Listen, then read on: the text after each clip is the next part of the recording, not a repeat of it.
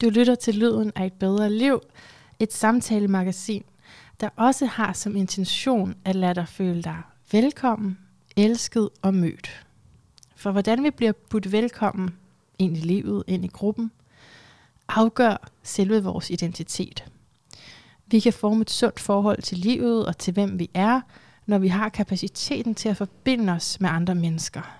Men er der et tidligt traume, som gør, at vi føler os uelskede og ubeskyttede og ikke støttede, udvikler vi ikke på samme måde en fornemmelse af selv.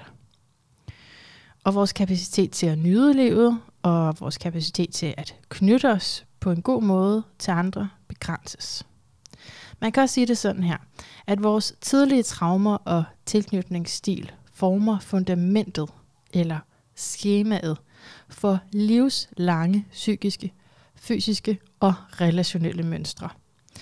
Og hvor end du er med dine mønstre, findes der en healing, healing som betyder helhed, gennem mindful og kærlig tilstedeværelse. Vi er her med dig nu.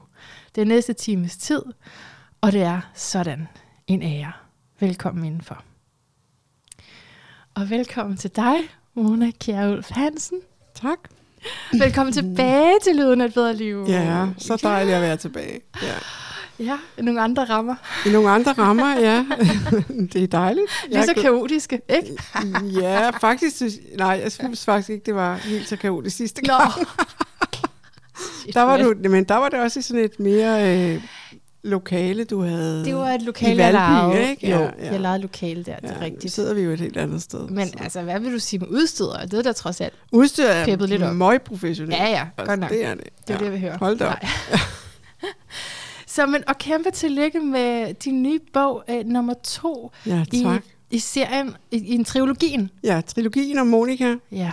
som jo faktisk er mig. Altså, jeg har skrevet en bog i, om mit eget liv i romanform, og det har jeg gjort, fordi så er det faktisk lidt nemmere for læseren at håndtere øh, den ret voldsomme historie, som jeg jo faktisk bærer på øh, i mit liv, ja. og som jeg har arbejdet mig igennem ja. og ud af, og er kommet hertil, hvor jeg er. Og det er også det at være så optaget af, af healing, som du også er. Det her med, at man kan faktisk godt komme ja. et bedre sted hen. Mm, nej, ja. vi, vi har virkelig brug for at høre det. Ja, vi har ikke? brug for at høre det.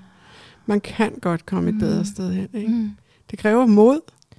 Det kræver meget mod, og det kræver, at man tør. Og jeg plejer at sige, at man skal gå igennem ilden, i stedet for at blive ved med at løbe udenom bålet. Ha. Den skal jeg lige forstå. ja, altså det der med at gå igennem, det gør lidt ondt. Ja. Det gør lidt ondt, det gør det. Og, ja. og, det, og du kan, og nogle gange står du midt i ilden mm. og føler smerten, og føler, hvordan jorden brænder under dig, og føler alt det værste i hele verden. Ja. Men du er bare nødt til at gå igennem den proces, for at komme ud på den anden side. Og den proces, er det så også det, der gør, at du ikke gentager nogle af de utrygge ting, nogle af de lige mønstre, som præcis. du har lært. Ja, lige okay. præcis. Og det der med, når jeg siger, eller i stedet for at blive ved med at løbe udenom ja.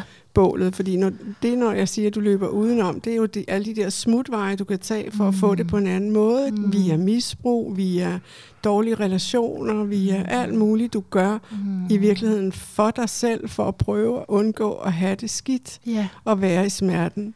Så løber du udenom ved hjælp af alle mulige forskellige koldbøtter, du laver. Og det er bare en kortere vej at gå igennem.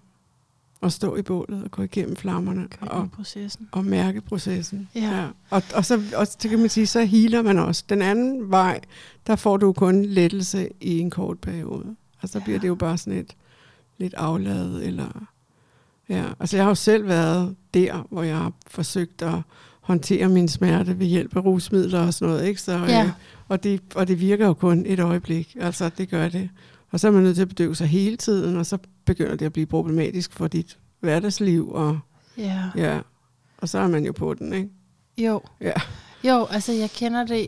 Jeg har faktisk ikke lyst til at sige i mildere grad, fordi det er tit sådan, det bliver opfattet, men altså i forhold til mad. Ja. Men det ja. er lige så seriøst et problem for det kroppen og fordøjelsen, ja. når du har et usundt forhold til mad. Absolut. Ja. Men det er så i forhold til ja, afhængigheder og noget, som der måske nogen også vil kalde selvsabotage. Mm. Og sådan, ja, men som du siger, det er en måde at deal med det på. Ikke? Ja. Men der er jo også nogle, valg, altså, hvor du måske ikke er helt sikker på. Om, altså det ved man godt er skidt. Ja. Et eller andet sted ved man godt, det er skidt, men at gøre ja. det bare, og ja. livet er kort. Det skal nok gå. Ja. Ikke? Jo.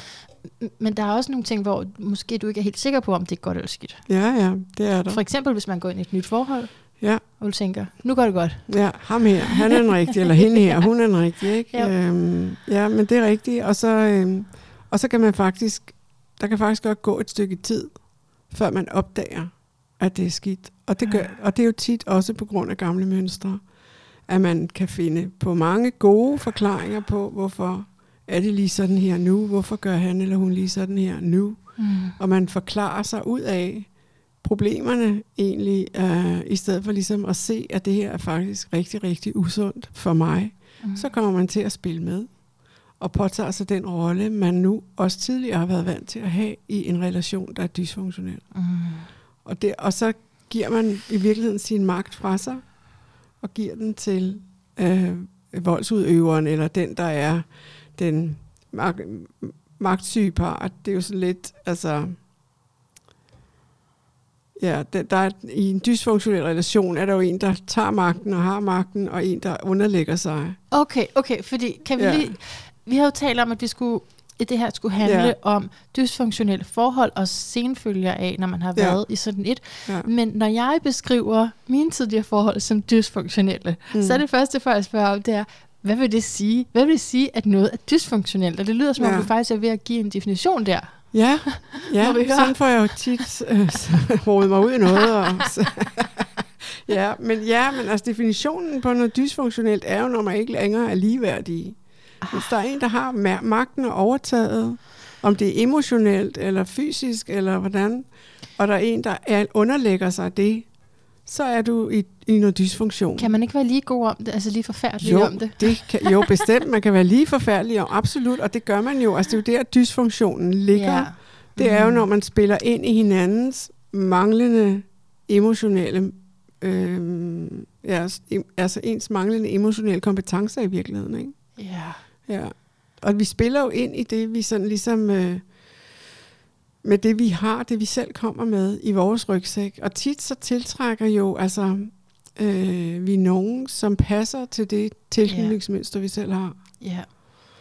Ja, fordi jeg kan ikke så godt lide at fortælle, nej, jeg, jeg vil ikke fortælle historien om, at han var nej. en dysfunktionel person. Nej, nej.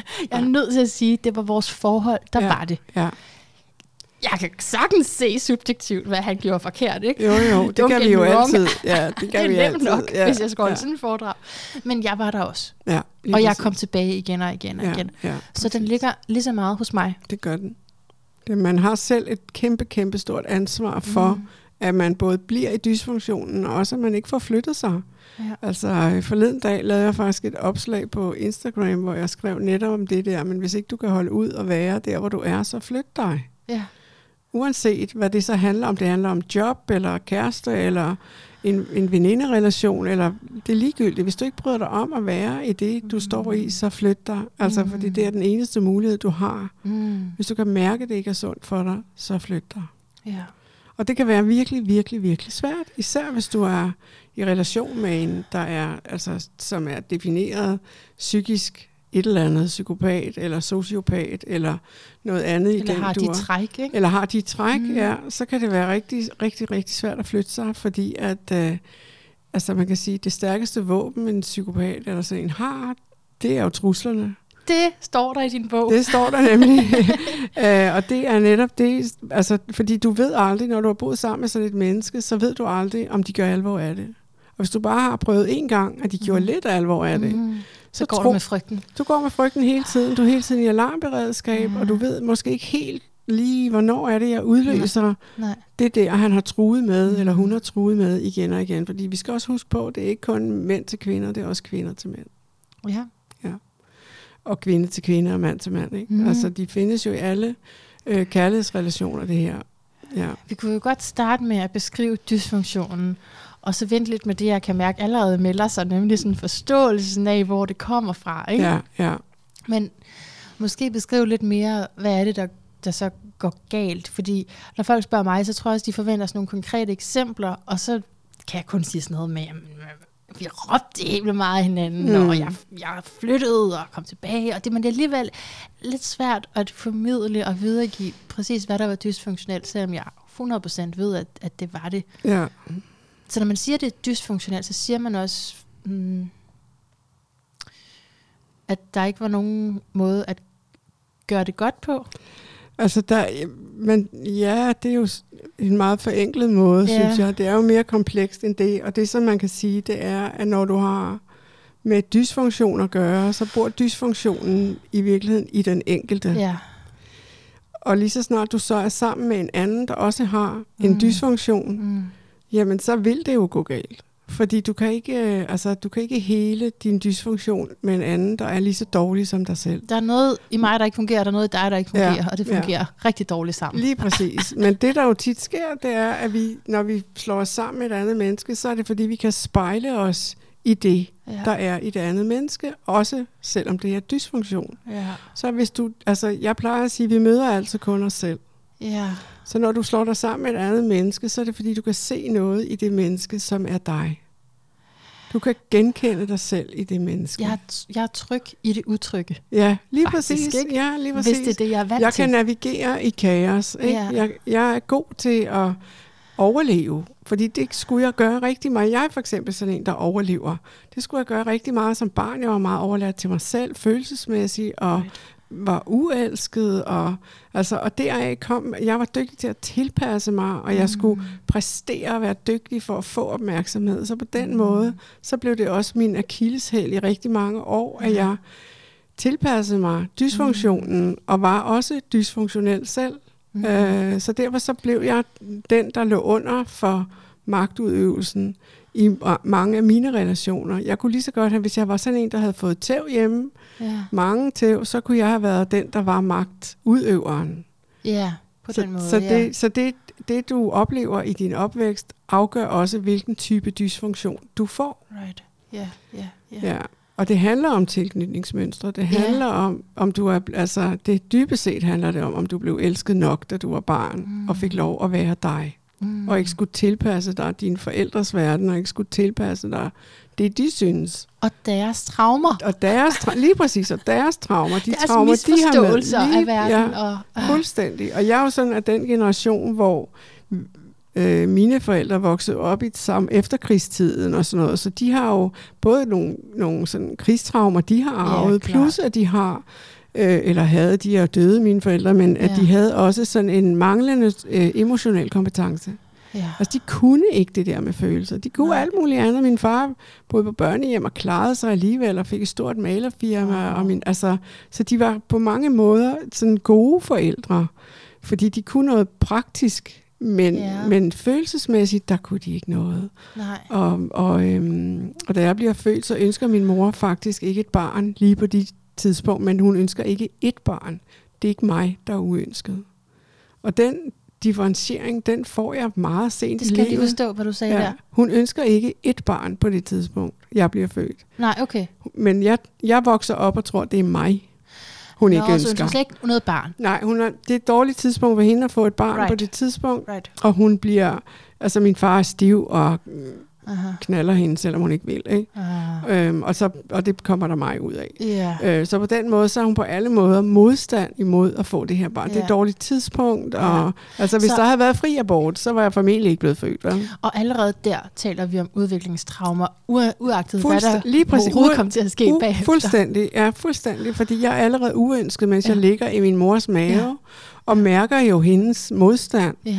Øhm, og jeg bliver heller ikke, tror jeg, jeg tror ikke, hun formår at tage sig ordentligt af mig, mens jeg er spædbarn og sådan noget. Vel? Øh, der er sådan en historie om, at jeg, jeg øh, hun fortæller mig engang, at da jeg selv er blevet mor, og min datter græder, mens vi spiser varm mad, og så siger hun, så siger jeg, jeg tager hende lige, så siger hun, nej, lad du hende ligge. Man, øh, når man er spædbarn, så skal man skrige, så lungerne folder sig ud. Det var sådan en holdning, man havde dengang. Ikke? Øh, og du tog sgu ikke skade af, at du lå tit i din oh, barnevogn og så siger man ikke, ikke noget, vel? Så var så...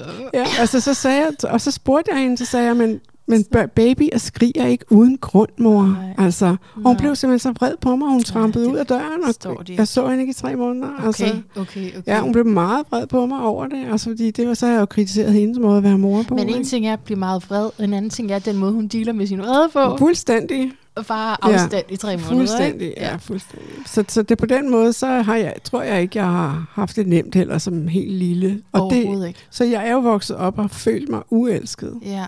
Så jeg går ud i verden og leder efter kærlighed, ikke? Jeg synes virkelig, det, er, det er værd at steppe op ved det med mm. den generation. Altså, jeg ved ikke, hvor man sådan historisk sætter grænsen henne. Men Nej. psykologi er jo en nyere ting. Jamen, det er det. Så det tager også lige noget tid, før det er noget, der sådan kommer ind og bliver ja, normalt, ja, ja. da det har været underligt i mange år, at, at, at gå til psykolog for eksempel, er mega underligt. Ja. Og, og det er noget helt andet i dag. Ja. Men det betyder bare, at mange af os er blevet, ja, er blevet formet af nogen, der slet ikke vidste forstod, noget. Ja. Jeg har ikke forstået følelser. Ja, ja, lige præcis. De forstod ikke følelser. Og desværre, altså jeg er jo også familiebehandler i dag, og ja. psykoterapeut, og ja. arbejder med familier, og desværre... Ja, hvad er din erfaring med det? Jamen, altså, er det normalt? Øh, at altså jeg synes, de er, de unge mennesker i dag er faktisk væsentligt mere indsigtsfulde, ja, kan man ikke? sige. Ja. Det, er, det er de absolut. Mm. Men der er også rigtig mange af dem, som ikke... Altså, de har ikke viden nok, altså om, hvad børn kan tåle, og hvad børn ikke kan tåle. Nej, altså de, de voksne. De, ja, ja, de mangler viden. De har indsigt og intellektuel indsigt, Aha. men, men øh, de har svært ved at håndtere altså den viden, kan man sige. Mm-hmm, Omsætte mm-hmm. det til handling, ikke? Øhm, ja. Og det er jo så igen på grund af deres... Det er så igen på grund af deres opvækst, og, det, og det er altså jamen, de, dem, der bliver forældre nu, de er vokset op på institution. De er jo ikke vokset op hjemme hos mor og far. Mm. Altså, ikke at det nødvendigvis er bedre hos mor og far, men altså, de har jo ikke, altså, op i vuggestuen, det er sgu ikke der, du lærer at være mor og far. Mm. Da jeg voksede op, der havde jeg trods alt et billede af, fordi jeg blev passet af, af ismariet, og ja. altså når min mor var hos frisøren, og så jeg okay. kom sådan tit ind i andre familier og så, hvordan ja. man skulle være mor og far. Jeg skulle kigge efter en eller anden nede i barnevognen, når hun lige gik uh, okay. et eller andet sted hen, en eller anden mor. Ikke? Ja, altså det var ja. sådan mere, man var mere sådan i fællesskabet ansvarlig for hinanden, og sådan, man så, hvordan man var familie, hvordan man var mor og far på mange forskellige måder. Ja fordi vi gik meget mere ud og ind af hinandens hjem. Og det gør man ikke i lige så høj grad i dag, vel? Nej, så, har, så laver man en lejeaftale, og så ja. er det jo arrangeret, og så alt. Ja. Altså, det er meget interessant, for det gør ja. min, min datter, når jeg har sagt, prøvet at sige sådan noget, så jeg synes, altså, går du over bank på, og spørger, ja, om hun kan lege? Ja, lige præcis. Det, ja. Nej, det gør man ikke, Nej, det gør man bare ikke, vel? Nej, og, det, og, jeg, og de, bedste, be, altså, de bedste besøg for mig, det er sgu dem, der lige dumper ind. Ja. Og det er meget, meget sjældent, det sker efterhånden. Ja, ej, det skal heller ikke for mig mere. Men, Nej, men, men det er faktisk... Men som børn må man da. Ja, som børn må man da. Altså, det synes jeg da. Jeg synes, man skal lære sine børn det der ja. med at sige, jamen, gå hen og banke på og spørg, om de vil komme ud og lege. Eller, ja. Du, ja. må, du må gerne prøve at lære ja. mit barn det. Er det. Det går ikke ja, så godt for men mig. Det er bare, men det er bare, alting foregår på sociale medier rigtig meget. Ja. Ikke? Så, det, så det har alle mulige det er forskelle. ny tid. Alle og, mulige og der er forskelle. Nye udfordringer. Ja. Ikke? Nye udfordringer, ja. Men, øh, men det er klart, at hvis man er vokset op med forældre, som ikke har overhovedet vidst, hvad deres egne følelser var, ja. og deres egne følelsesmæssige udfordringer var, så har de ja. heller ikke kunne takle det, du nej, stod med. Nej, nej. Og, det er, og det er desværre også meget, et, et meget bredt billede af nutidens forældre.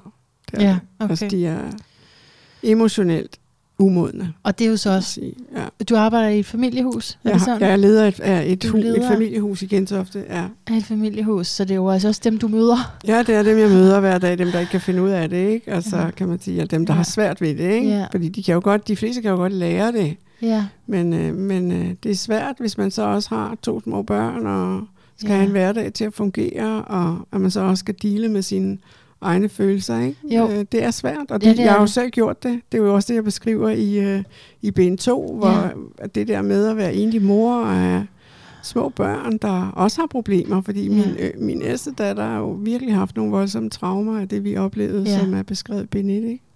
Så øh, ja. Og så lægger du rigtig meget vægt på de her øh, terapistationer. Ja, det gør jeg. I bogen, hvor man sådan ja. ser, der er en udvikling. Og ja. det er vel også, fordi du selv har gået meget i terapi. Det og... er, altså, ja, jeg kunne have købt et hus på Strandvejen, tror jeg. Ja. de penge, jeg har brugt på at gå i terapi. Ja. Ikke? Øhm, så, så ja, fordi det har været virkelig, altså jeg har jo selv nogle voldsomme traumer, også med overgreb og sådan noget i min barndom, så ja. jeg har det har været nødvendigt for mig at, øh, at arbejde helt, helt i dybden med mine egne traumer. Og, øh, og det, jeg fik en pige, altså... Ja. Så var jeg bare sådan, jeg bliver nødt til nu bliver jeg nødt til at gøre noget, ja, fordi det ja. skal fandme ikke ske for hende, Nej. det samme, der er sket for mig. Vel? Nej, det er det. Så, øhm, så hun var meget min motivation for overhovedet at gå i gang med det. Ikke? Øhm, ja. Men ja, altså jeg beskriver meget det terapeutiske arbejde, fordi hvis jeg ikke havde gjort det, så ved jeg sgu ikke, hvor jeg ville have været Hvis ikke du havde personligt gjort det terapeutiske arbejde. hvis jeg ikke personligt havde mm. gjort det terapeutiske arbejde og brugt den tid på det, ja. så ved jeg ikke helt rigtigt, hvor jeg ville have været i dag. Det nej, ved jeg faktisk ikke. Nej, altså. Nej. altså, vi kan vende lidt tilbage til de her dysfunktionelle parforhold. Ja. Fordi det er jo også ofte der, jeg synes også, det er lidt for smertefuldt at tale om forhold til børnene. Ja, ja, ja. Det er næsten for smertefuldt. Jeg ja. kan ikke komme ud af alle mine fortrydelser osv. Ja. Så lad os tale lidt om, om, om parforhold. Der er også masser af fortrydelser, men, mm. men der er godt nok også meget øhm, at lære. Altså, ja som jeg skrev til dig, da du skrev om den her øh, nye bog, ikke? Mm. Så da vi mødtes sidst, var det jo sådan et halvt år siden, at jeg gik ud af et dysfunktionelt øh, parforhold. Mm. Men jeg er stadigvæk i, i bearbejdelse. Mm. Altså, ja, det, det er utroligt. Jamen, det er utroligt. Ja, det tager lang tid. Ja, ja sådan det, det med at få øje på forskellige scener, og sådan, mm. nå ja, det var, at, at forstå det fra forskellige vinkler. Mm. Hvorfor jeg gjorde det, hvad der lå i det, og hele vores dynamik. Ja, men det tager lang tid, det gør det. Altså, øh, ja, det gør det. Det tager virkelig lang tid at, at bearbejde det, og komme og lande et sted, hvor man også er i stand til måske at tilgive sig selv. Ja. Og tilgive den anden. Altså, ja. fordi det, det er, er i hvert fald i min helingsproces, er jeg blevet klar over, hvor vigtigt det er med, med tilgivelse. Ikke? Altså, øhm, ja, fordi hvis du kan tilgive den anden, så slipper du for at bære på alt det, de har bragt ind. Det betyder ikke, at man accepterer det, de har gjort. Det betyder, at man slipper for deres byrde. Ja. Hvis du tilgiver dig selv, så tilfører du dig selv noget kærlighed. Altså, den ultimative kærlighed er jo altid tilgivende. Mm. Hvis du tilgiver dig selv, så tilfører du dig selv noget kærlighed. Ja. Mm. Og så siger du det med at tilgive den anden. Det er jo ikke det samme som at acceptere det. er på ingen måde det Nej. samme som at acceptere Nej. gerningerne. Overhovedet ikke. Ja. Men man kan godt tilgive den anden. Ja. Fordi de kommer også fra et sted af dysfunktion. De kommer ja. også fra noget traumatisk. Det, præcis. Så på den måde, så har det ikke, de har jo ikke siddet i 4. klasse og tænkt, når jeg bliver voksen, skal jeg godt nok ud og være ond mod nogle andre. Sådan, er det, sådan nej. fungerer det jo ikke. Nej, vel? Nej, nej, Vi bliver nej. alle sammen født med et rent hjerte yeah. i kærlighed. Ikke? Yeah. Så på den måde, så er der jo ikke nogen, der bliver sat i verden, og så er de med det samme ondskabsfulde. Hvad? Tænk Eller? på babyen, når du gerne vil tilgive. Tænk Lige på den præcis. person som en lille forsvarsløs baby. Lige præcis. En gang var du lille og forsvarsløs, og ja. det eneste, du ønskede dig, det var kærlighed og omsorg. Ikke? Mm. Og i virkeligheden er det jo det, de stadigvæk søger. De ved bare ikke, hvordan de skal bede om det. Men så når vi siger, at det tager tid at komme over det, mm-hmm. så er det, du også taler om senfølger. Ja. Altså, vi kan simpelthen have fået nogle ar efter det, eller hvordan? Lige præcis. Vi, ja. Kan, ja, vi kan have fået nogle ar i, på sjælen mm. og i vores system, i vores nervesystem, som gør, at, øh, at vi måske bliver ved med at gentage nogle mønstre. Eller at vi, øh, altså jeg har for eksempel sådan en ting med, nu sidder jeg godt nok med ryggen til døren her, men hvis jeg er ude offentligt, så kan jeg ikke så godt lide at sidde med ryggen til ah, døren. Er det okay her? Ja, ja, det er fint okay, nok. Ja, okay, ja, jeg okay. tænker ikke, der kommer nogen bravne ind igennem lige pludselig. Jeg håber det ikke. Øh, nej.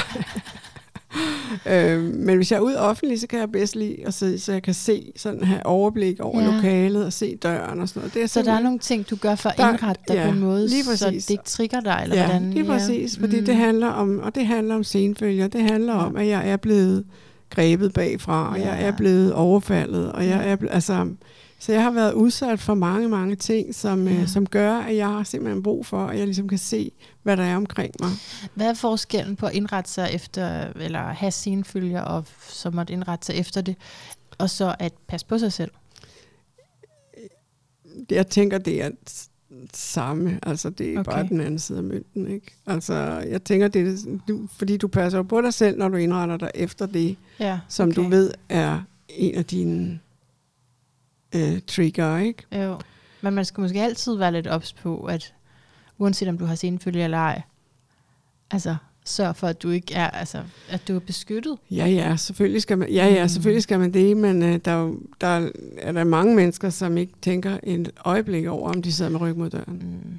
Altså, mm. øhm, og, og, det er, og det i mig er det bare sådan en, øh, det, nu er det sådan for mig, det er sådan helt automatisk. Ja, så det er ikke noget, du har tænkt over, det er bare et instinkt. Det er bare, nu er det bare en instinkt, ja. det er sådan, det er for mig og mine ja. unger. Hvis de er med, så ved de også, at vi skal have et bord, hvor mor kan sidde og, ja. og se ud over Fint. det hele. Ikke? Altså, ja. Så på den måde, så er det for mig bare en del af sådan, som jeg gør nu. Ikke? Men, Men øh, var det, det var så altså i det hele taget, fordi du har været igennem det, du har i din opvækst. Men mm. hvordan sådan i et parforhold, ja. har der været noget der, hvor, okay, jeg bliver aldrig den samme igen. Ja, men det er der jo. Altså, jeg bliver jo aldrig den samme Nej. igen. Det gør Nej. jeg ikke. Og der er nogle ting, som øh, man kan sige, i hvert fald, om min, sådan, min seksuelle, mit seksuelle liv ja. har jo været øh, noget ekstremt på en eller anden måde. Ikke? Altså, jeg har fordi jeg også er blevet udsat for overgreb som barn, mm. så rykkes din grænse jo der. Mm. Så, så senfølger efter seksuelle overgreb er jo mm. virkelig en ting. Ikke? Øh, Hvad og, ligger der i det? Jamen, der ligger jo i det, at for eksempel, så øh, jeg stoler jo ikke rigtig på, at der er nogen mænd, der ikke kun vil mig for sex. Mm. Jeg stoler ikke rigtig på det. Jeg ved det godt. Intellektuelt ved jeg godt, når jeg møder mænd, og det er ikke det første, måske slet ikke nu, hvor jeg er snart mm. øh, jeg er over 60 år, ikke? Altså, så det er jo slet ikke det første, de tænker på. Men, øh, men inde i mit nervesystem, så er jeg på vagt, lige så snart jeg er i rum mm. med mænd. Uanset at jeg kender dem og ved, at de er søde og rare mænd og alt muligt. Mm. Men så er jeg på vagt, så bliver jeg sådan ekstra lidt, øh, hvad ved de mig, mm. øh, på vagt. Ikke? Mm. Og det tror jeg aldrig nogensinde går væk. Nej. Jeg har jo heller ikke, jeg har ikke i mange år, jeg har ikke haft et, en, øh, et kæresteforhold, fordi jeg er simpelthen, øh, jeg tør ikke rigtigt. Vel? Mm. Altså, øh, og jeg har det, altså, jeg er så, så nødt til at understrege, jeg har det rigtig godt yeah. alene, og er, er godt tilfreds i mit liv, og sådan noget. Det er ikke noget, jeg sådan heller går og savner og længes efter, vel? Øhm, men, øhm, har du sådan, at du har været i rigeligt forhold? Jeg har været, jamen, det har jeg været i rigeligt forhold, og jeg, og jeg, har ikke været, altså, jeg har ikke været god til det, for det, mm. det, det kan man sige, det er en anden senfølge af overgreb eller mm. øh, voldelige forhold, dysfunktionelle forhold. Mm. Det er, at man mister egentlig lidt tilliden til, at man kan det. Ja. Man mister tilliden til sig selv, ja. også i det. Øhm, og man bliver bange for at give sig hen. Mm. Man bliver bange for at stole på, at det her nu sandt nu, eller har jeg nu igen bygget mig et eller andet billede af, at ham og jeg, eller hende og jeg, sammen, ja, ja. er fantastisk. Er det så noget, jeg har bygget i mit hoved, ligesom jeg har gjort før? Mm. Eller er det faktisk virkelighed? Fordi en partner vil altid levere det, du har du, du eftersøger på en eller anden måde at sige, at du er lækker og dejlig og sød, og så hører du ordene, men, mm. men det at tro på dem, og vide, at det er sandt, det de siger, det, der er et stykke vej, hvis man har været udsat for alt for mange dysfunktionelle forhold, mm. eller, eller, eller traumer i opvæksten, altså ja. seksuelle traumer i opvæksten. Ikke? Jo. Ja. Jeg kommer til at tænke på, når du siger det, at vi taler jo om, at vi tiltrækker, ikke? Mm. Så, mm, men det jeg egentlig tror om mig selv, det er sådan, at jeg også måske bliver behandlet. Ja. Altså, så på den måde tiltrækker jeg noget. Men, men det kan godt være, at jeg ikke er bevidst om, at jeg tænker sådan mm. om mig selv. Jeg synes, at ja. jeg er da meget klar til et forhold. Jeg fortæller, at der er en god mand. Men så hvis jeg havner i et forhold, hvor det ikke er godt, mm. hvor det simpelthen ikke er sunde mønstre, vi har, mm. øh, så er der Altså, så der er jo almindelige forhold, hvor der er noget, der ikke er sundt, og så kan man arbejde på det. Og det er det, jeg lidt ja. mente med før. Hvis det er dysfunktionelt, så kan det ikke blive, det kan simpelthen ikke blive godt. Nej for, fordi det, det, det er for uharmonisk ja, simpelthen. Så, altså, så skal du gå, så skal begge, altså så kan jeg bygge en teori om, at så skal begge gå massivt i egen terapi, ja. samtidig med at man går i parterapi, så kan det da godt ja, være, sådan virkelig at man kan, på ja, lige præcis, så kan ja. det da godt være, at man kan nå et sted hen, hvor ja. det bliver, bliver okay, ikke? Men det er ikke så typisk. Det er ikke typisk, nej. Så men, hvis jeg så havner i sådan et forhold, så er det fordi, at der er noget i mig, som øh, stadigvæk tror, det er det, jeg fortjener eller som stadigvæk er mest tryg i sådan en Ja, det er i hvert fald en, setup. Ja, det er i hvert fald en del af forklaringen, at der okay. eller, eller jeg tænker også noget i dig, som uh, gør, altså at den, det han bringer, det er noget du mangler. Ja. Og hvorfor mangler jeg så det? Ja, er det sådan? Så, ja, så kan man sige, ja. hvorfor mangler du så det? Ja. Og det kan jo godt være troen på, at du fortjener bedre. Ja. Ja. Og der er nogle ting, som han kan tilføre, som jeg ikke selv tror, jeg vil kunne klare. Ja, lige, ja, lige præcis. Jeg kan om det selv. Ja, lige præcis. Og han kommer ind, og, og, og, du, og du føler det også måske, at åh ja, nu føler jeg mig helt, nu føler ja. jeg mig bedre. Ja. Ind, men, men i virkeligheden, så er det ikke noget, der sker i dig. Det er noget, der sker over i ham. Mm.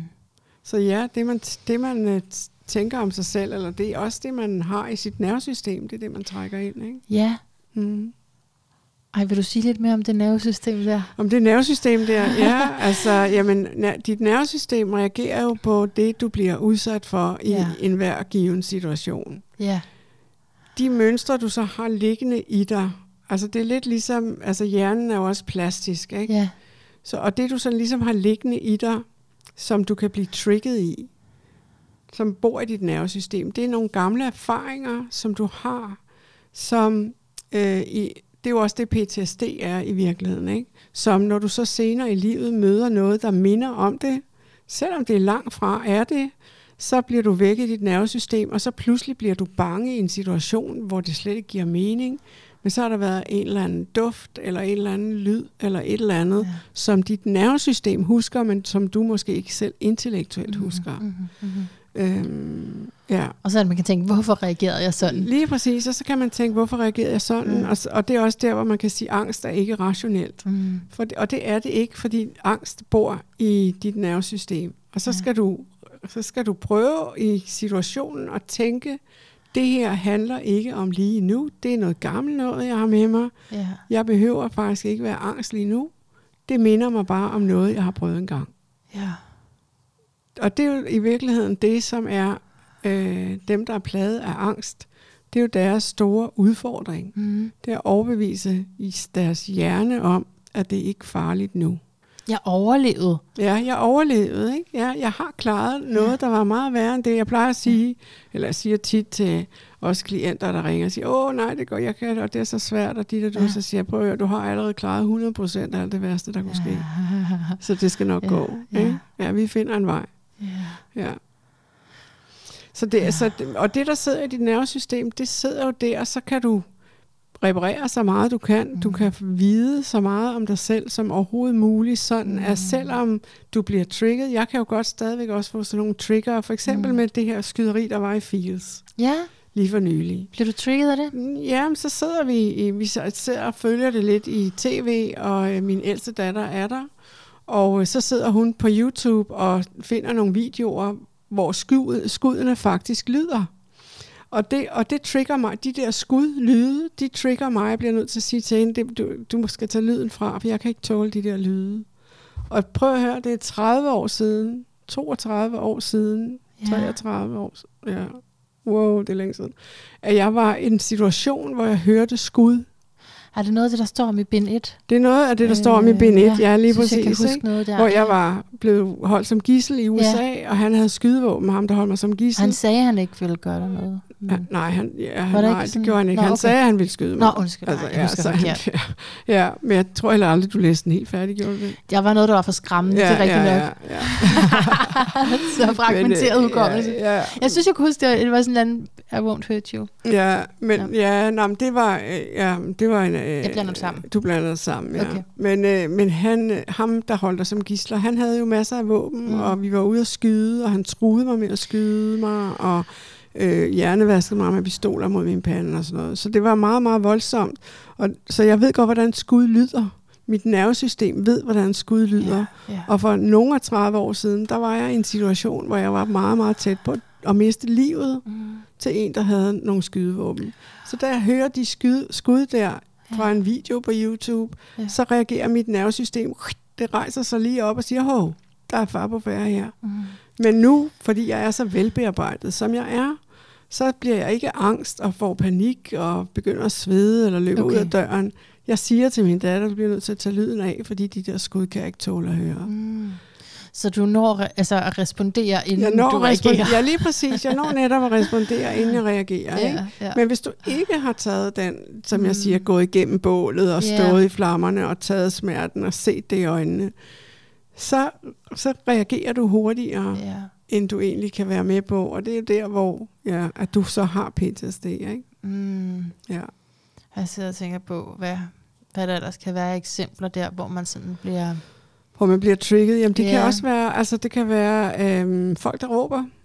Ja. Altså børn for eksempel, der er vokset op i, øh, ja undskyld, men øh, børn, der er vokset op med forældre, der råber, råber meget ja. hinanden, ja. Ja. de kan for eksempel få det rigtig skidt, hvis de kommer i skole, og de har sådan en lærer, der råber meget. Ja. Altså, det kan, altså efterhånden, som du så bliver voksen, så vender du dig også til, at der er nogen, der råber, det behøver ikke ja. betyde, at der er fare på færre men det sidder i dit nervesystem. Det gør så det også, og faktisk, altså, det at høre babyer græde, mm. det, ja. men det ved jeg ikke, om det hænger det selvfølgelig også sammen med noget beskyttergen, men det, for mig det er nærmest også, altså det er, ja. nu havde jeg også en baby, der græd ekstremt mm. meget, mm. så der var også, altså så, sådan nogle der, og jeg har høje ja. lyde. Ja, høje lyde kan det være, ikke? Um, ja, altså min yngste for eksempel, hun, da hun var barn, hun kunne slet ikke holde ud, at... Uh, altså høje lyde, eller der Nej. blev sunget fødselsdagssang for hende, eller øh, hun så, har så også lidt autisme, men, men der var også råb og skrig ja. i mit liv, ja. på, altså da hun ja. var lille, det var der, ja. Ja. Øh, med den kæreste, jeg havde. Ikke? Vi var ikke, øh, vi opførte os sgu ikke ordentligt, altså Nej. i forhold til, at der var børn i huset. Så, så det sidder der og er en art PTSD. Det er en art PTSD, mm. jamen det er det. Mm. Altså, og det, det sætter sig jo som PTSD, hvis du ikke får taget dig af det mm. i tide. Ja. Så sætter det sig fast i dit nervesystem, og så kan du godt arbejde dig hen et sted, hvor du bliver i stand til at håndtere det.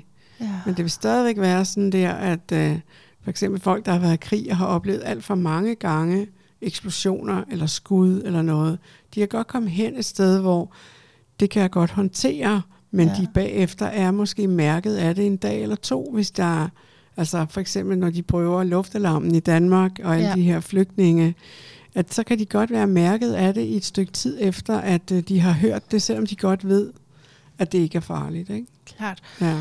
Og jeg tænker også på dit eksempel med, altså ikke at, at stole på, at mm. partneren vimmer det godt. Altså jeg havde en, som, hvor at, når jeg gik fra ham, så ville han alligevel forfølge mig på en mm. eller anden måde. Ja, ikke? Ja, ja. Og også den, den endelige gang, hvor jeg så gik, øh, var det også noget med, at han dukkede op, hvor jeg sådan arbejdede, altså mm. sådan uanmeldt, ja, ikke? Det er stalking, ja. Total stalking.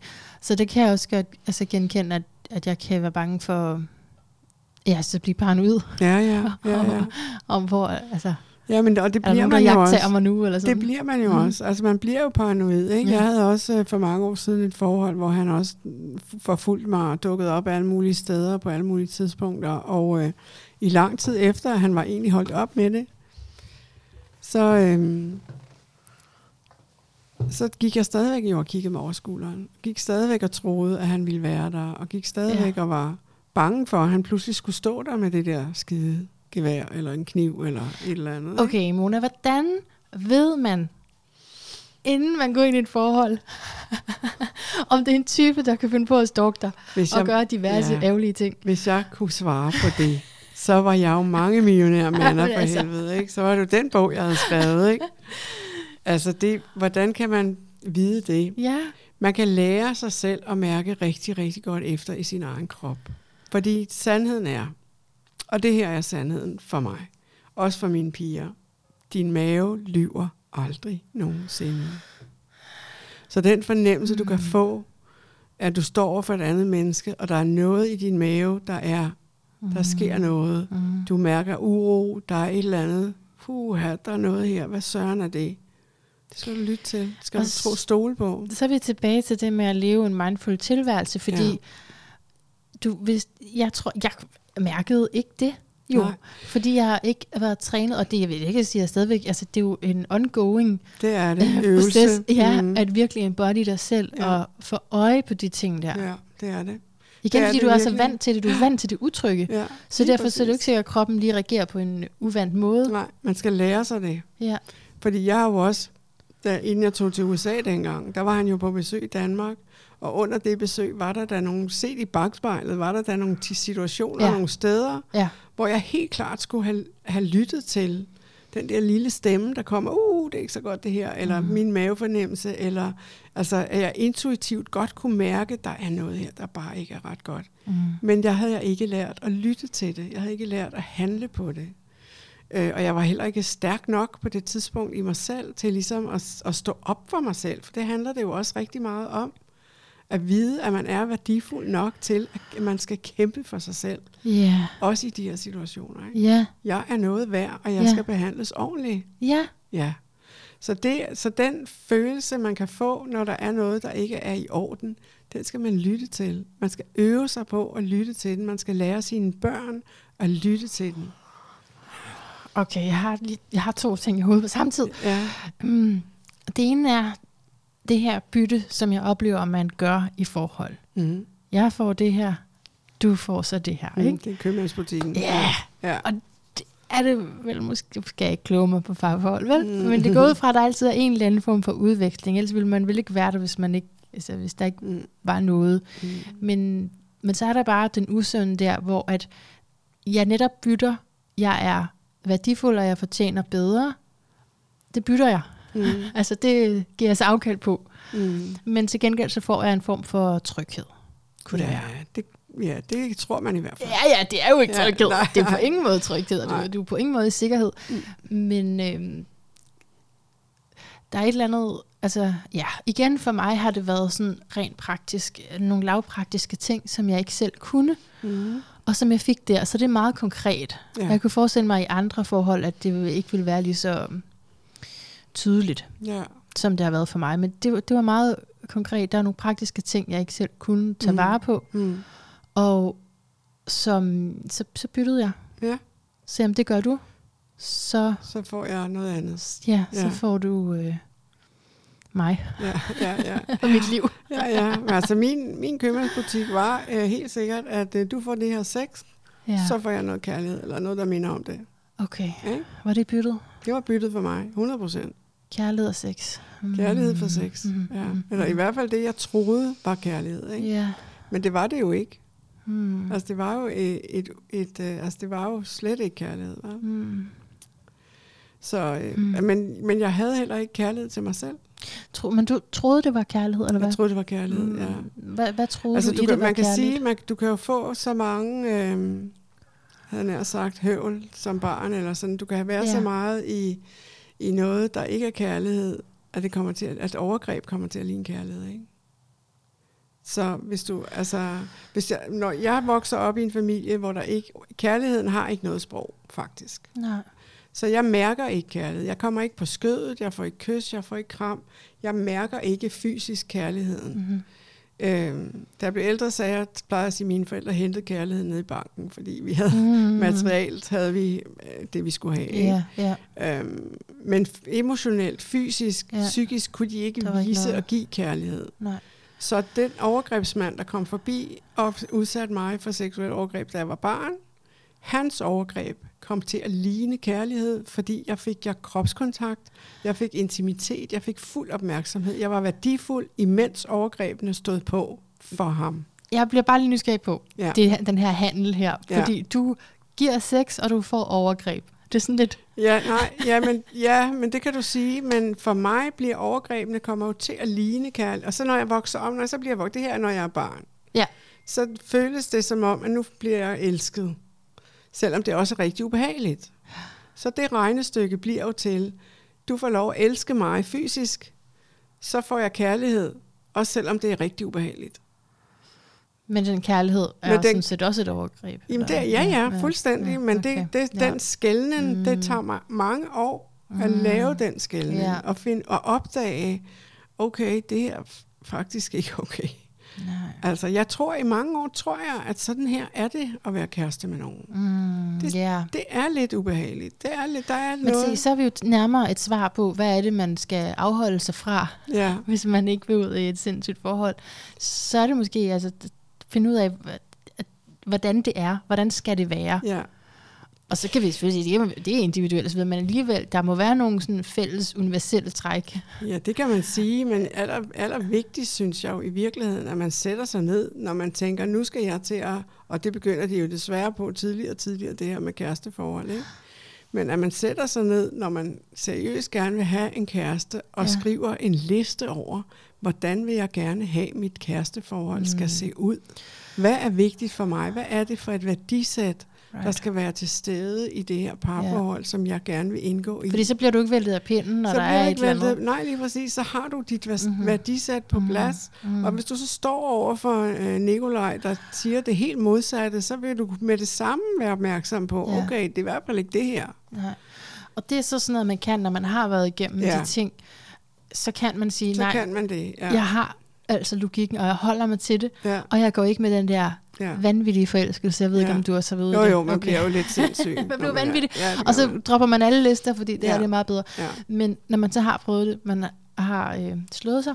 Ja, og det er jo der, hvor så... man jeg ikke er paranoid, men man er i hvert fald en lille smule mistænksom. Ikke? Ja, jamen det var netop det, jeg mente der med, at det er jo også på en måde bare at beskytte sig selv. Ikke? Ja, jamen, det altså, er det. Så det er indret efter senfølge, men det er egentlig ja, også det er det. måske meget klogt. Det er meget klogt. Det er det for alle i ja. virkeligheden. Ikke? Ja, og lige ja. have sig sådan en, øh, og også tage sig sin betænkningstid, ja. og give sig god tid, og sige, mm. jeg vil gerne lige, og jeg er så forelsket i dig, men jeg bliver simpelthen nødt til at give mig selv tid til, at vi lærer hinanden at kende, før jeg kaster mig ud i, at så køber vi det hus, eller så gør vi dit og dat. Fuldstændig. Ja.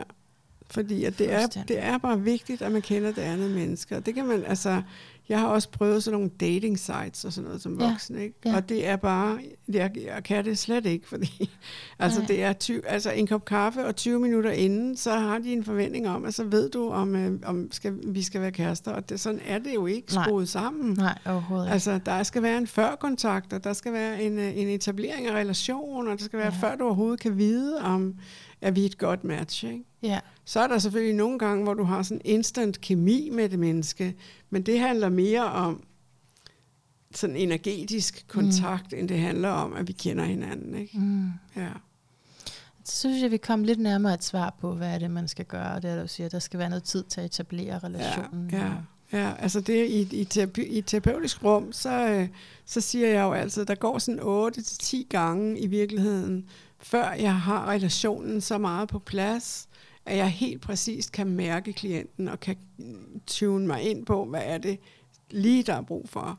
Og right. så begynder sessionerne at blive at få en anden karakter. Nu 8 til 10 gange? 8 til 10 gange, før relationen længe. er helt på plads. Ja. Altså, øhm, og sådan er det også i mit arbejde, når jeg træder ind i en ny familie, jeg skal arbejde med. Så skal der en 8 til 10 møder til, mm. før jeg ligesom har fået en fornemmelse af, hvad er det her for nogle mennesker, og før de har tillid til mig, og nogle gange går det også virkelig lang tid, før de mm. har tillid til mig. Men det er jo også noget, de er jo også presset af kommunen, ikke, som siger, du skal i det her, ellers så pyha, så går det galt. Ikke? Ja. ja. Ja, så der er flere ting. Der, der er flere ting på spil, ikke? altså, det er jo nogle af dem, der står der ved at miste deres børn, hvis ikke de tager imod behandlingen. Ikke? Så, ja. ja, og det er den skøreste måde at komme ind på. Altså, jeg har prøvet det bare, det har bare været som yogaunderviser, men stadigvæk det med at skulle undervise nogen, der kommer, fordi de skal. Ja. Fordi ellers mister ja. deres penge. Ja, ja, ja, det er ret ærgerligt. Ja, ja, det er det. Ja, det, er det. Så, altså, så, har man, så har man modstand i et stykke tid, ikke? Ja. man skal arbejde med. Ja. ja. Det er en anden situation. Ja, ja men nej, jeg kan godt genkende det med, altså, at lang tid virkelig kan, kan gøre noget. Jeg har prøvet det en gang, altså i et år med en terapeut, mm. fordi han stoppede. Ja. Det var ikke mig nej, den her gang. Nej, nej. Men det var faktisk det bedste, jeg har prøvet. Altså, ja. Så jeg kan godt se, hvad du mener. Det, ja, man skal det blive hængt. Og, og man kan sige nogle gange, så jeg kender jeg har haft mange veninder, som også har, ej, jeg vil også i terapi, og jeg vil også, sådan som du har det, Mona. Ja. Og jeg sådan sagde, jamen det skal du da gøre, hjælpe med at finde en god terapeut og alt muligt. Ja. Men så har været der sådan 5-6 gange, Hvad så? siger de, jamen de hjælper jo ikke. Så, sådan, men du bliver nødt til at blive ved, før det hjælper. Altså 5-6 gange, det, så begy- kan det godt begynde at nive lidt, ikke? 5-6 gange, så kan det godt begynde sådan at være lidt, okay, nu bliver det også en lille smule ubehageligt en gang imellem, ikke? Men du er nødt til at blive ved det. Altså du er nødt til at køre det igennem. Selvfølgelig kan der være, der findes terapeuter og psykologer og alt muligt, der ikke ved, hvad de laver. Ja. Absolut. Eller som ikke er et match til dig. Eller som ikke er et match til dig. Mm. Og det skal man selvfølgelig også lytte til. Men det er jo ja. igen det der med at mærke efter, ja. og mærke, når du sidder over for det andet menneske. Er der en god kontakt her? Er der en ja. god kemi? Føler jeg mig tryg? Føler jeg mig gode hænder? Ikke? Øh, og jeg har da også, altså i min karriere, jeg har da haft klienter, der kom ind ad døren, hvor jeg har sagt, på jeg tror simpelthen ikke, jeg kan hjælpe dig. Ja. Altså, jeg, jeg er simpelthen ikke den rigtige til dig. Frank. Ja, altså det, fordi det, jeg synes, det er så vigtigt. Altså jeg har jo også selv prøvet at sidde over for, husk gang jeg sad over for en psykolog, der efter 20 minutter sagde, jeg tror, du har fået den forkerte uddannelse. Jeg var sådan, ja, undskyld, hvad? Altså, der var jeg, ja, det var så langt ud. Der var jeg flygtet fra mit hus på Lolland med min datter fra en øh, fyr, der jagtede mig med en stor kniv, og øh, altså, vi var indlagt på videre, min yngste havde haft angstanfald, og sådan noget, eller min ældste havde haft angstanfald, hun var helt lille, og altså, det var jo vanvittigt. Mm. Og så siger han, jeg tror, du har fået en forkert uddannelse. Det er det, der er dit problem. Jeg var sådan, ja, okay vi stopper bare her. Så stoppede du der. Ja. Men jeg vil virkelig gerne dele med dig, fordi jeg har her for nylig haft sådan en kritisk oplevelse med en psykolog, ja. som jeg gik til, fordi hun havde en særlig uddannelse, og som, altså oven i at være psykolog. Øhm, og, og jeg, altså, det var, det var helt forfærdeligt, Mona. Ja, men synes jeg, jeg tror det, jeg kan høre det. Grunden til, jeg, grunden til, at jeg gerne vil dele det med dig, ikke? Mm. det er fordi, det er lidt det samme som et forhold. Du kan være i tvivl. Jeg var i tvivl. Jeg var der fire gange. Og tvivlen voksede, og det begyndte at fylde mere og mere. Mm. For altså, når jeg ikke var der, det kørte mm. rundt i mit hoved. Ikke? Mm.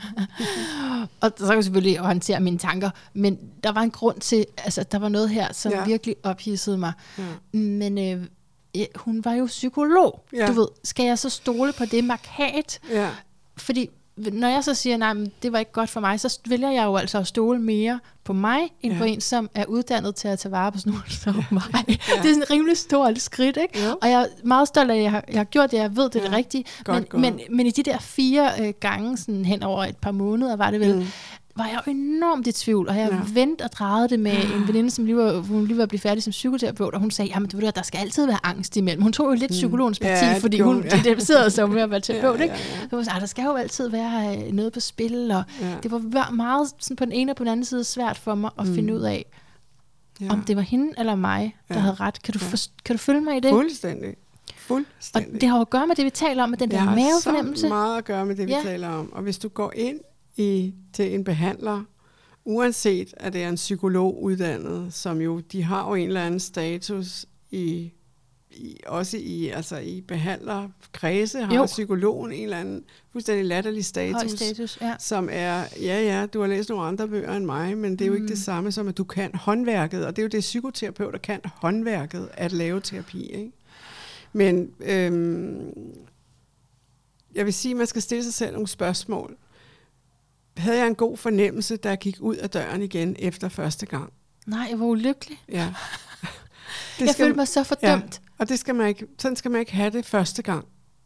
Første gang man går ud af døren, der skal man have en fornemmelse af, at det her menneske vil tage sig kærligt og godt af mig ja. det næste stykke tid, når jeg kommer. Mm. Hvis ikke man har den fornemmelse, så skal man ikke komme tilbage.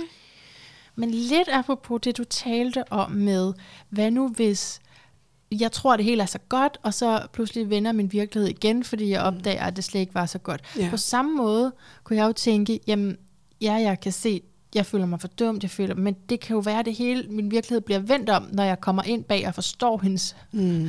psykologiske hensigt, yeah. hendes metode, og, yeah, yeah. og så kommer den der forløsning. Så derfor vil den der tvivl være, er det mig, der har, det er fordi, jeg har et traume, det er fordi, mm. jeg er den såret, mm. at jeg Altså ikke kan alternativt kan man jo tage det op med psykologen hvis man er modig nok. Ja, det var jeg simpelthen ikke tryg nok til. men det kan, altså, men al, det kan man jo. Alternativt, ja. så kunne man risikere, at psykologen også lærte noget, ikke? Ja. Altså, så kan man sige, prøv at høre, sidste gang jeg var her, der gik jeg hjem, og jeg var så ulykkelig, og jeg følte mig fordømt, og jeg følte mig ja. sådan her og sådan her. Og det synes jeg simpelthen ikke var i orden, og jeg har bare brug for, at vi lige snakker om, øh, om det. Mm. Og så kan man, altså så, hvis det er virkelig en dårlig psykolog, så kan man jo risikere at blive fordømt endnu mere. Ja. Øh, og man kan også, og, og så er, er der også en chance for, at øh, måske at psykologen siger, ved du hvad, det er jeg virkelig, virkelig ked af, men øh, jeg havde også en rigtig dårlig dag, eller altså hvad ved jeg, ikke? Prøv at, jeg var ledig i to måneder. Jeg var mm. ved at blive vanvittig i mm. de der måneder, ikke? Mm. Og øh, den første gang, jeg talte med, med psykologen, der sagde hun øh, sådan noget med, ah, prøv at skifte A-kasse, og noget med min LinkedIn-profil, og sådan nogle praktiske ting. Og så mm. skrev jeg til hende bagefter, jeg gjorde faktisk, tror faktisk, jeg gjorde lidt det, du sagde mm, der. Mm. Jeg skrev til hende, kan vi øh, lade være at tale, tale om at mange praktiske ting, fordi jeg er meget nem at manipulere, eller meget nem mm. at påvirke, mm. så jeg gør det, uden måske at tænke over, om det er godt for mig. Kan vi snakke om mere sådan de emotionelle ting? Det skrev mm. jeg til hende. Mm. Så læste hun det op for mig næste gang, og så var hun meget sådan, med at jeg altså, skulle bestemme, og altså, så gjorde hun det til et problem. Ja. At, øh, at du selv vil bestemme over den tid, du betaler for. ja. ja. Jeg, kan ikke huske det ordret, vel? Nej. Men det var sådan, øh, øh, hvor jeg begyndte, altså jeg følte, at hun, hun sagde, at jeg havde narcissistiske træk og sådan noget. Okay. Og vi har alle mulige træk, og det er ikke fordi, jeg ikke vil vedstå mig det, men det var bare, jeg følte mig overhovedet ikke tryg. Nej. Så. Skulle du have gået der? Jeg skulle nok have gået der allerede, men. Jeg, jeg, tog, jeg skulle lige være helt 100% sikker efter fire gange, og det, ja, det blev jeg så. Ja. Men det, det kan man sige, er du, altså, det kan man sige, så, altså, man kan jo have sådan en, at jeg følte jeg mig tryg første gang. Nej, det gjorde jeg ikke. Hun, ja. Vedkommende får en chance. Ja. Hvad med anden gang? Hvordan havde ja. jeg det, da jeg gik derfra anden ja. gang? Ja. Fordi man kan jo heller ikke, altså jeg har også gået til den første psykolog, jeg gik til, jeg gik to gange om ugen, da jeg kom hjem fra USA ikke? i en periode, fordi jeg havde det så dårligt. Mm. Og, øh, øh, og der gik jeg fandme også grædende derfra mange gange, men det var jo ikke fordi, at hun ikke havde været sød. Det er nemlig det, man det lige skal fordi, vide. jeg var i, i dyb krise. Ikke? Ja, om det er det ene eller det andet. Ja, men du kan jo godt mærke kærlighed og omsorg. Ja. Og ja. hvis ikke man kan mærke kærlighed og omsorg for den terapeut, man er hos, så skal man ikke være der. Så er det ikke det. Nej. Nej.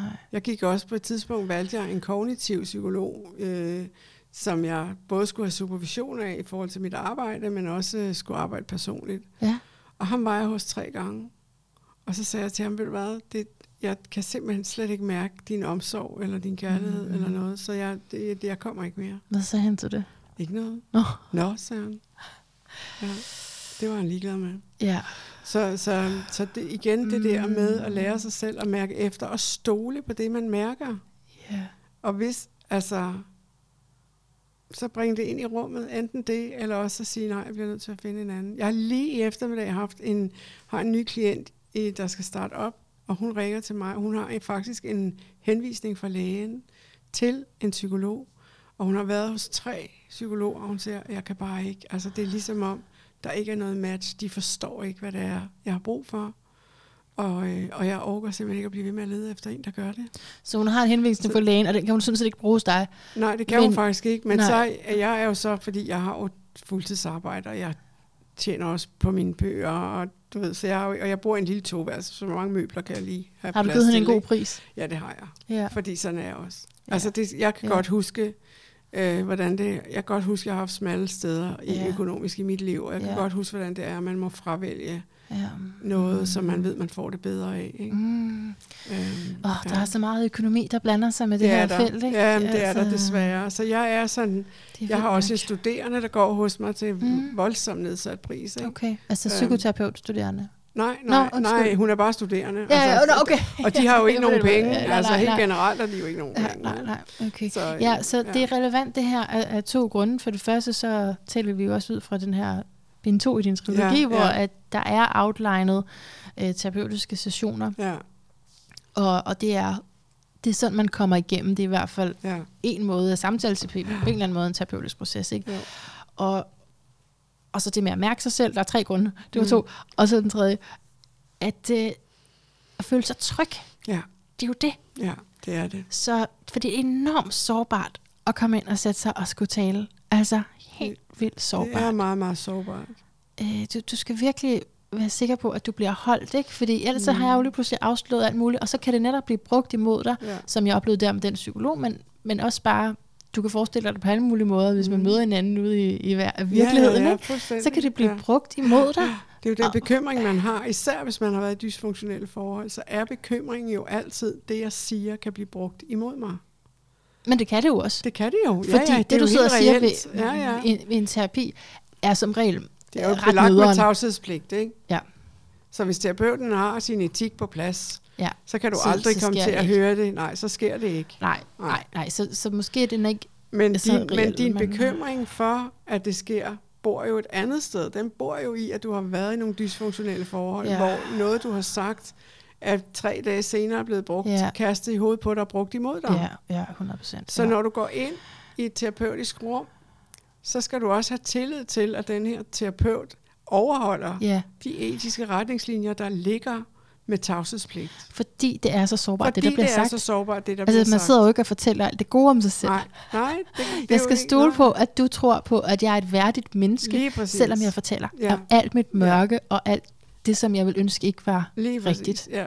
ja, alle skyggesiderne, ikke? Ja. Ja, lige præcis. Ja. Så det skal man sikre sig, at mm. den terapeut, det, det er sådan, kan man sige, en anden ting, man skal sikre sig, at den terapeut, man går ind til, er enten medlem af Psykoterapeutforeningen, eller i hvert fald har sin etik på plads, og ligesom også afgrænse sig, hvad er reglerne her? Kan jeg være sikker på, at det, der bliver sagt her, det bliver her i rummet? Kan jeg være sikker på, at øh, altså, ligesom sikre sig at sætte sin ramme, fordi det er, det er jo din tid, når du går ind i et terapeutisk rum, så er det din tid. Det er ikke ja. terapeutens tid. Uh-huh. Det er din tid, og det er ja. dig, der ligesom skal sørge for også at være med til at medansvarlig for, at det her rum er trygt og ordentligt og godt. Ja. Så har terapeuten en kæmpe rolle i forhold til mm. at støtte dig i det. Mm. Mm. Og være en guide og en vejleder i den proces, du skal igennem. Men en terapeut skal jo ikke sidde og komme med 40 gode råd og alt muligt, medmindre Nej, du beder om det. Nej, tak. Så kan man som terapeut sige, jeg har lyst til at give dig et godt råd, vil du mm. høre det? Mm. Og så kan man sige ja eller nej. Så vil jeg sige nej, fordi ja. jeg er simpelthen så påvirkelig. Hvis det er ja, praktisk ja. råd, så please lad være. Ja, ja, ja. fordi jeg kommer bare til at følge det. Jamen lige præcis, ikke? Altså, så det er jo, øh, og det, oh, det skal man sige, det skal man etisk kunne for ja. at være terapeut. Ja. Alright, så Mona, vi har talt om uh, både det ene og det andet, både sådan, hvordan det har været i det dysfunktionelle, og bevæggrunden bag, det kan være, at vi mm. lige skal runde det en gang mere, men det her lille barn, som er blevet udsat for noget, og det er derfor, at man kan dukke op i andre menneskers liv mm. som voldsperson. Ja. Og så har vi talt om den her uh, proces, vejen igennem, og det vigtigste, uh, det vigtige terapeutiske arbejde. Mm.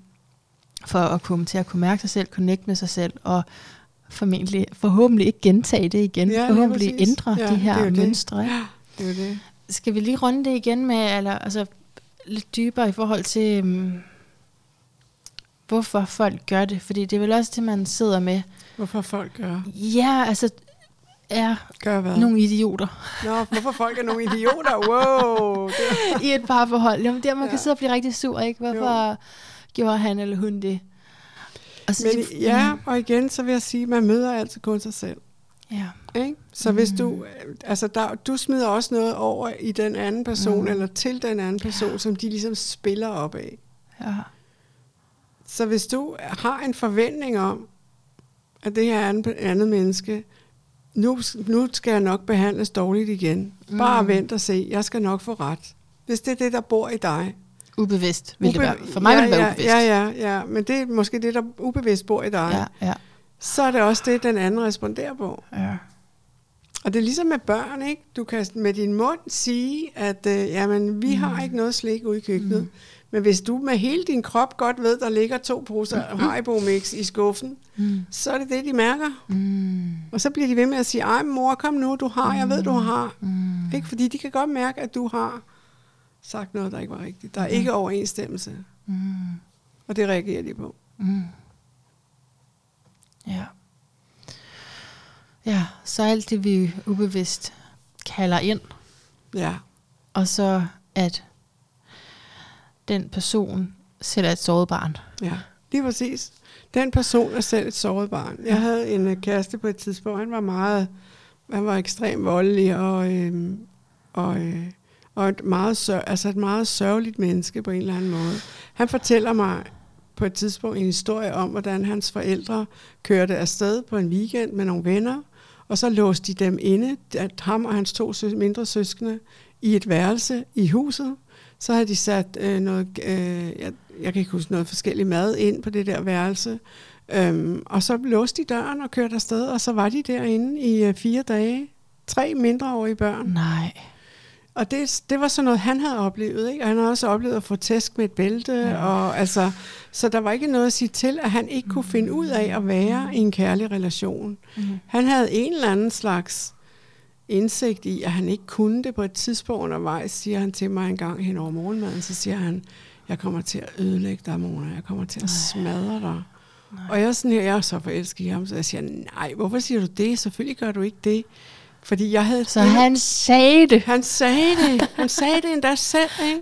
Kom ud. Men jeg kunne ikke høre nej, det. Jeg kunne ikke, min, jeg kunne ikke, jeg var simpelthen, jeg kunne ikke mærke min krop på det tidspunkt overhovedet. Nej. Der var jeg simpelthen skåret over ved halsen uh, nærmest, ikke? Uh, uh. Så jeg kunne ikke mærke mine følelser, jeg kunne ikke mærke min Men krop. når nogen siger sådan, så vil det også altså i hvert fald hvis man er i en kærlig relation, være naturligt at modsige. Fuldstændig. altså, fuldstændig. Man siger jo ikke, nå, er det rigtigt? Nå, ved du hvad, så må du hellere pakke din kuffert og gå. Det er jo ikke sådan, det er, vel? Nej.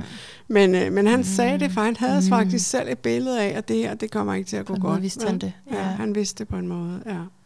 Men jeg kunne ikke, øh, jeg kunne ikke finde, finde ud af at lytte til det. Jeg kunne ikke, øh, ja. Det er så hårdt.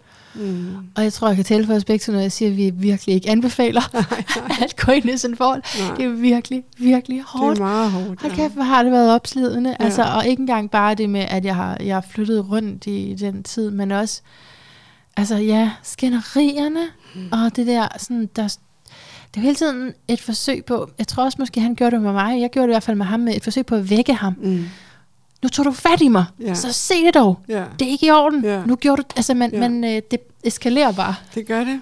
Ja, det eskalerer bare. Det er mm. rigtig svært at stanse det. Altså, så skal man have et intellektuelt overskud, ja. som er større end, ikke?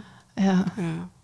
Så, øh, så det kan man. Men jeg vil sige, at også noget af det, der også sker i sådan en, et, et dysfunktionelt forhold, det er jo især, hvis du har en magtudøver, som hele tiden bombarderer dig med, hvor dårlig du er, ja. hvor dum du er, hvor og, alt Og den her klassisk, du kan ikke klare det uden mig. Ja, og til sidst så tror man på det. Ja. Altså det er jo det, til sidst så bliver man i tvivl, og man mm. begynder at tro på, at det de siger, det er faktisk rigtigt. Ikke? Jeg troede på det. Ja. ja, ja man tror på det. Ja. Og så når man så kommer ud af det forhold, så er hele, altså det første del af livet efter sådan et forhold, det er, at man skal begynde at bygge sig selv op igen. Ja. Fordi man er nedbrudt man er nedbrudt, man mm. har mistet sit selv, man mm. har mistet sin kerne, man ved ikke længere, hvem man selv er. Mm.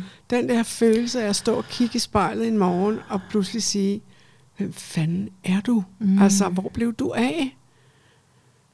Det er ja. jo, altså... Jamen, det er den her fornemmelse ja, for den der selv. fornemmelse for selv, at man mm. pludselig ikke længere er der. Mm. Man mister sig selv. Mm.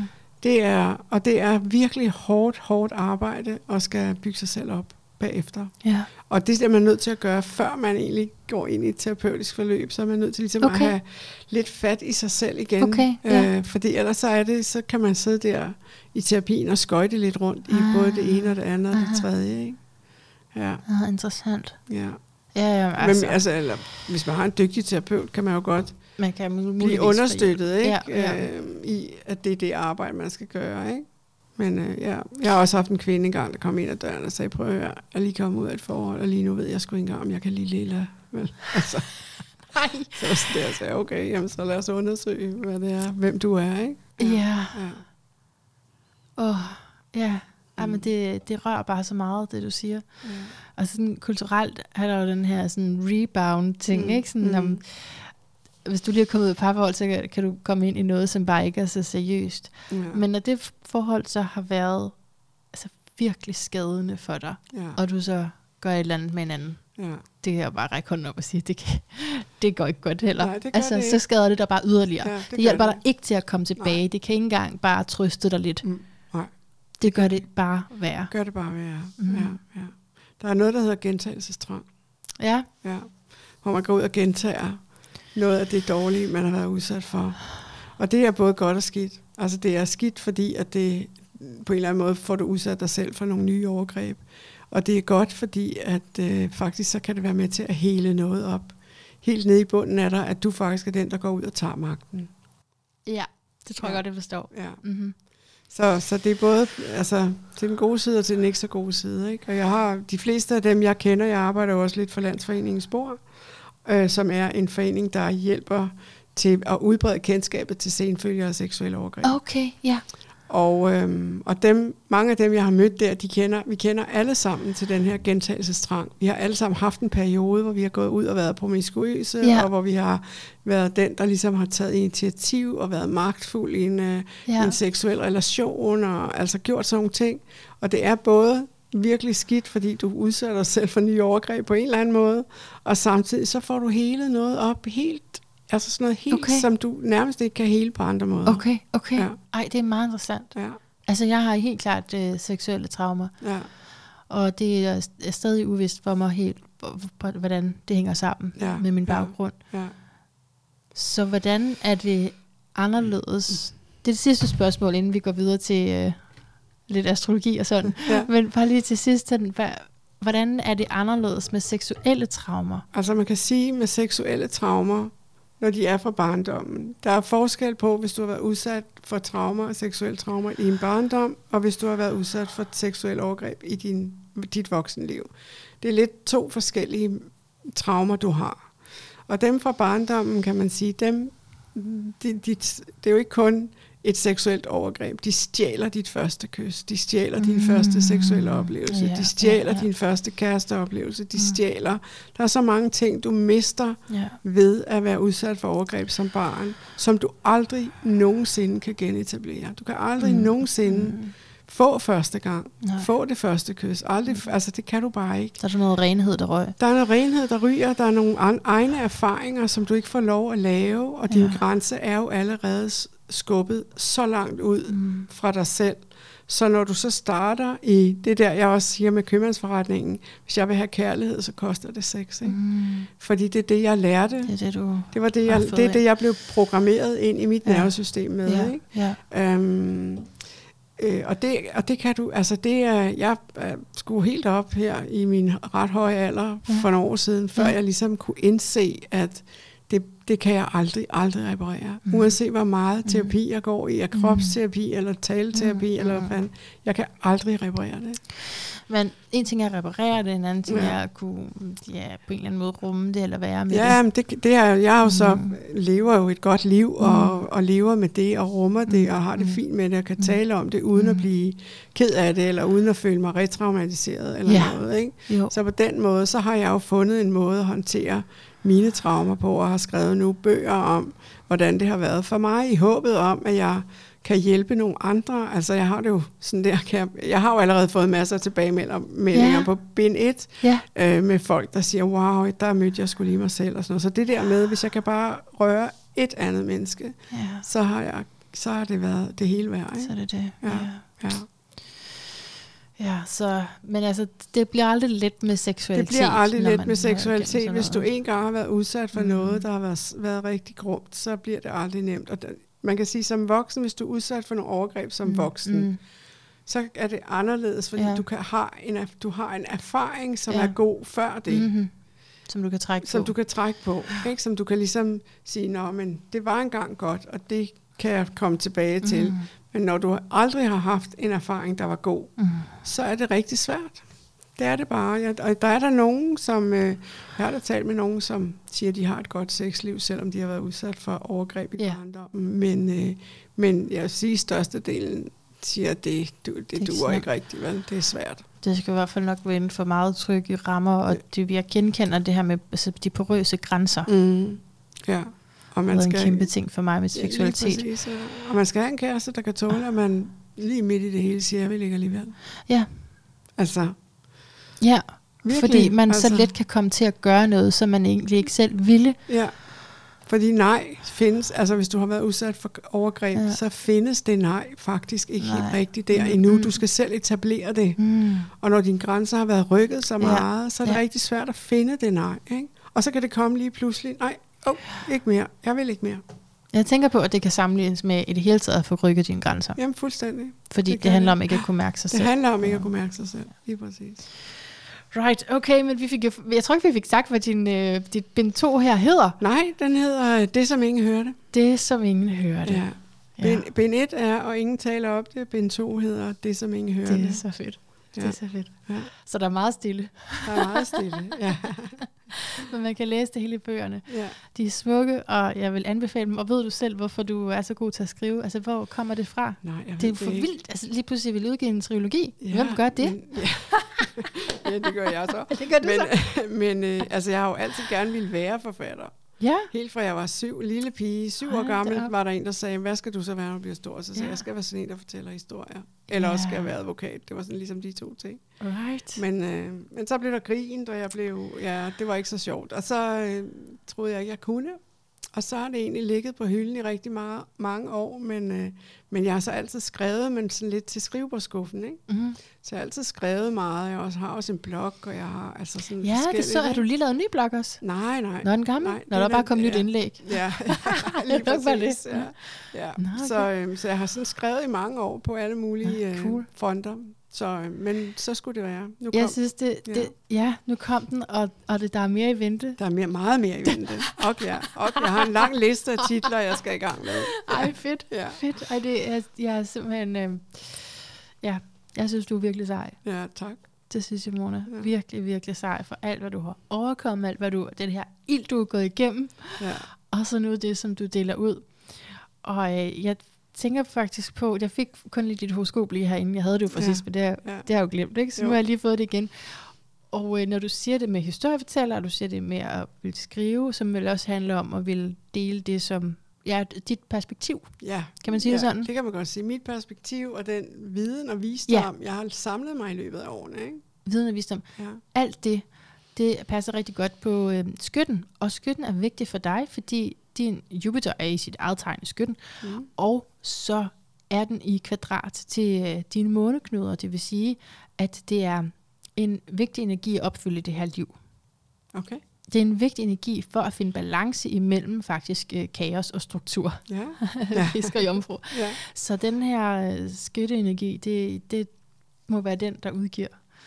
Det ja, tænker jeg, den er, det i sit, den er både i sit eget øh, tegn og eget hus, så den er meget stærk. Mm. Øh, og så, så jeg tænker, at du har rigtig godt fat i den positive del af den, fordi mm. den har jo været der hele liv, ja. men den kan også blive enormt det, deprimeret. Okay. så det er sådan, du kan enten blive sådan helt vildt excited, eller du kan også komme til just, altså, at tro på, nogen, på noget, nogen har sagt, og så, ja. og så komme til at se sort på sagerne. Så nu mm. har du i hvert fald fat i dit højere formål. Det har jeg. Jeg har det. været det andet sted også. Det har ja. ja. I mange år, jo, hvor jeg troede på alt det, de andre sagde.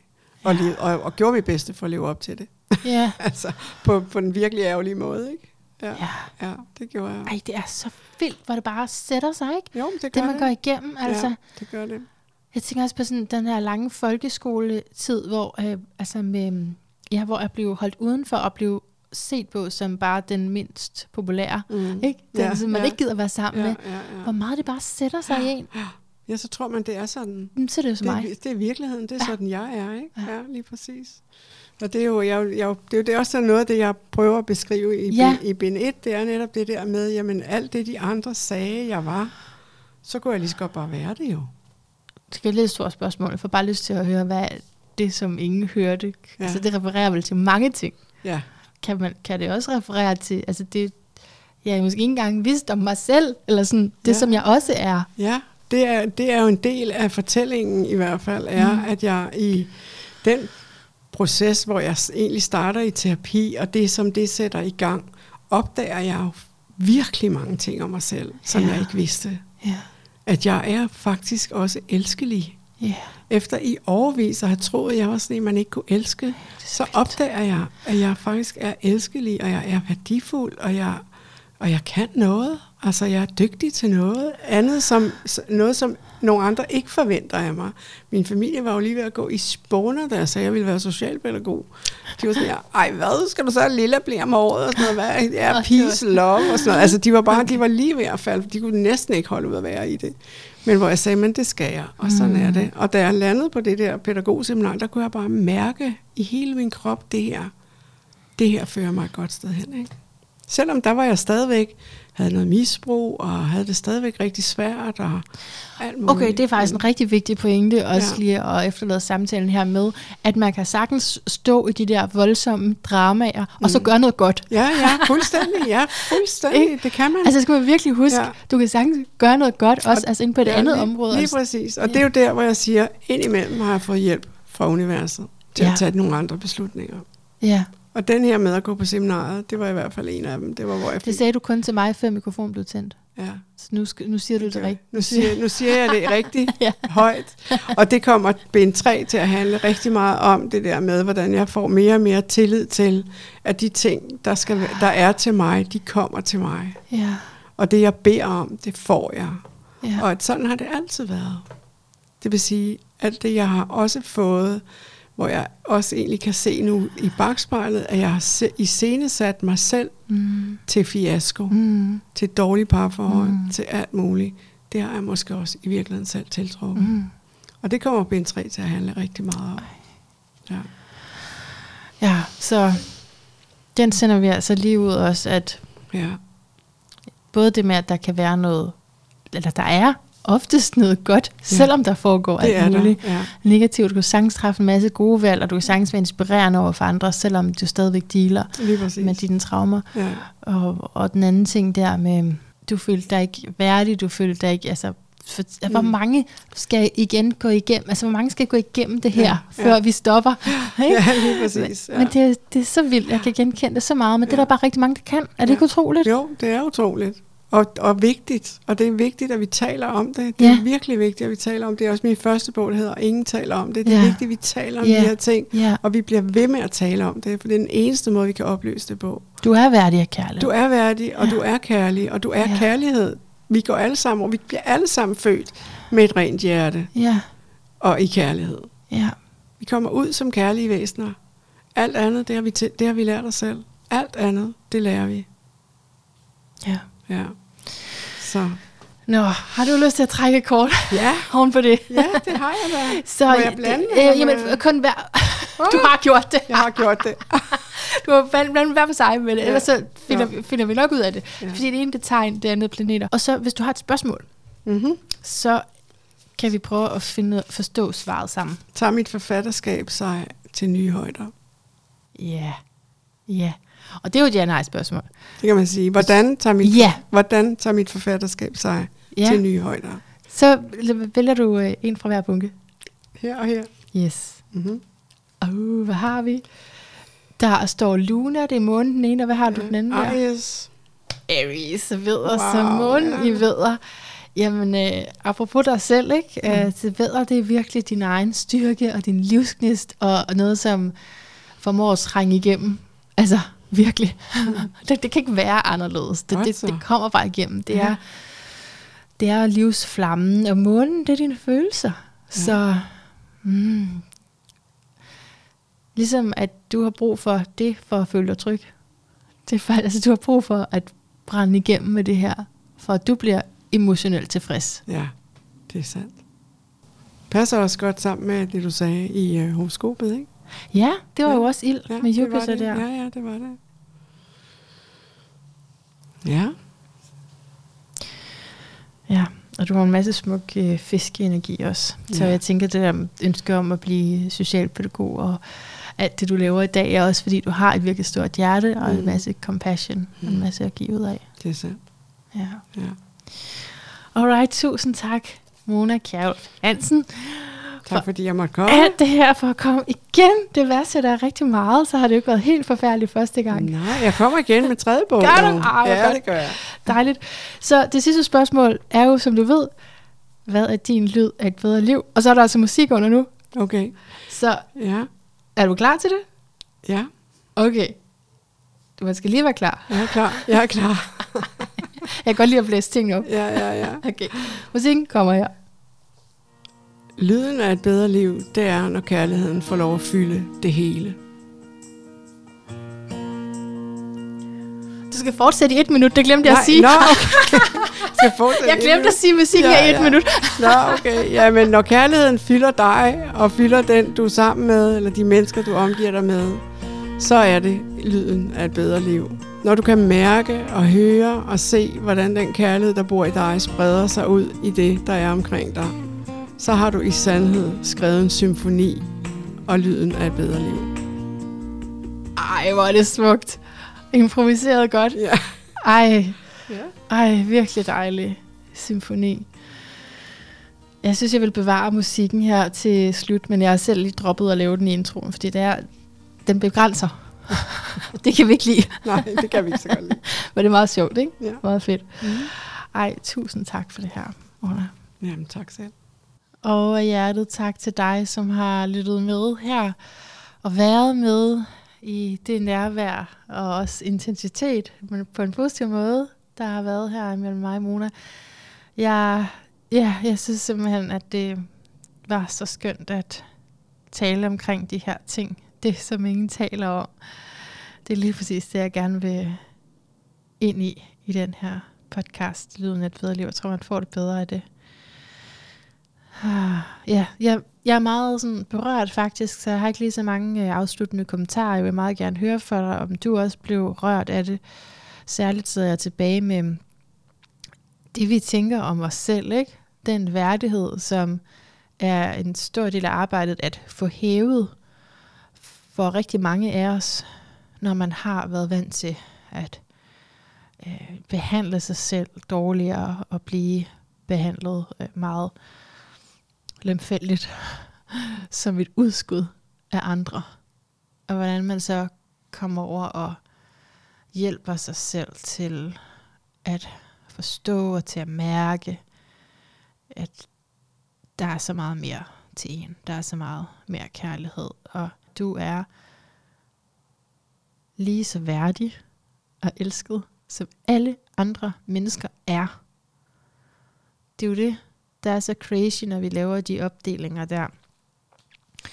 Så jeg vil bare sige her fra hjertet, indtil vi høres ved igen. Gentænk alt. Måske især, om du indeholder vildt meget mere lys og livfuldhed og kærlighed, end du lige nu går og tror.